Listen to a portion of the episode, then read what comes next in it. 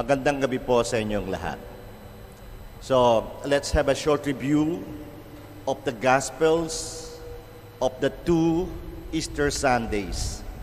If you're going to review the first Sunday of Easter, actually, nothing was said about Jesus' resurrection.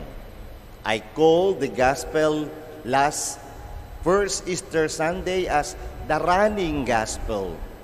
It only narrated what Mary Magdalene did. So she went to the tomb. What she saw was empty tomb. So she ran to Peter and John, to the apostle. The Lord was no longer inside the tomb. So Peter and John also ran. Again, the young apostle John came ahead of Peter, but he did not enter. Peter ran, came late, but immediately entered. And when John entered the tomb, that was the only significant in the gospel. It was written, He saw and believed. That was the most part of the gospel during the first Sunday of Jesus' resurrection. And then yesterday, in the second Sunday of Easter, the gospel was divided into two. The first part was continuation of the first resurrection day. The first Sunday of Easter happened in the morning.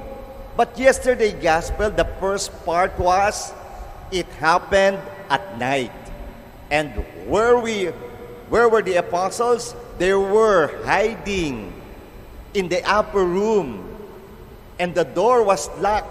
Reason for fear of the Jews.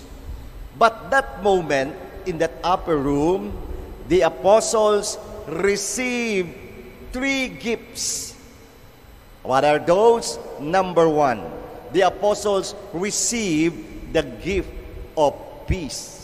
When Jesus uttered the word shalom, to be exact, shalom aleichem, meaning peace be with you, their sadness, their fear were transformed into joy. They rejoiced when they saw the Lord.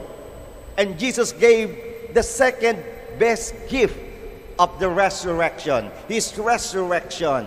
What was it? The Holy Spirit. Jesus breathed on them and said, Receive the Holy Spirit. Again, what happened to the fearful apostles? They became brave. That's why the third gift was given to them. It was the gift of the mission. And so Jesus, as the Father sent me, now I am sending you. Thank God. The three best gifts of the resurrection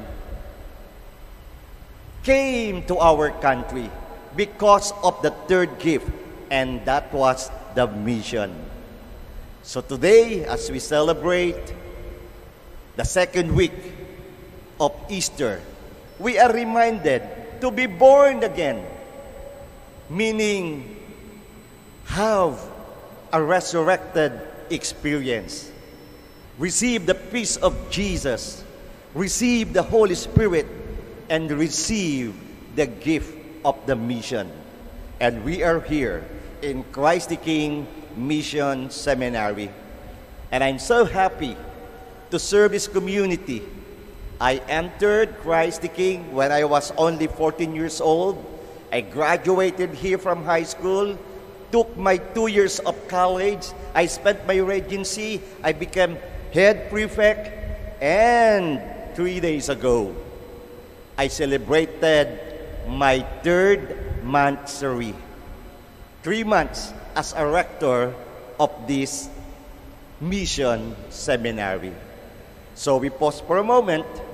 We praise and thank God for receiving also what the apostles received 2,000 plus years ago the gift of peace, Holy Spirit, and the gift of mission.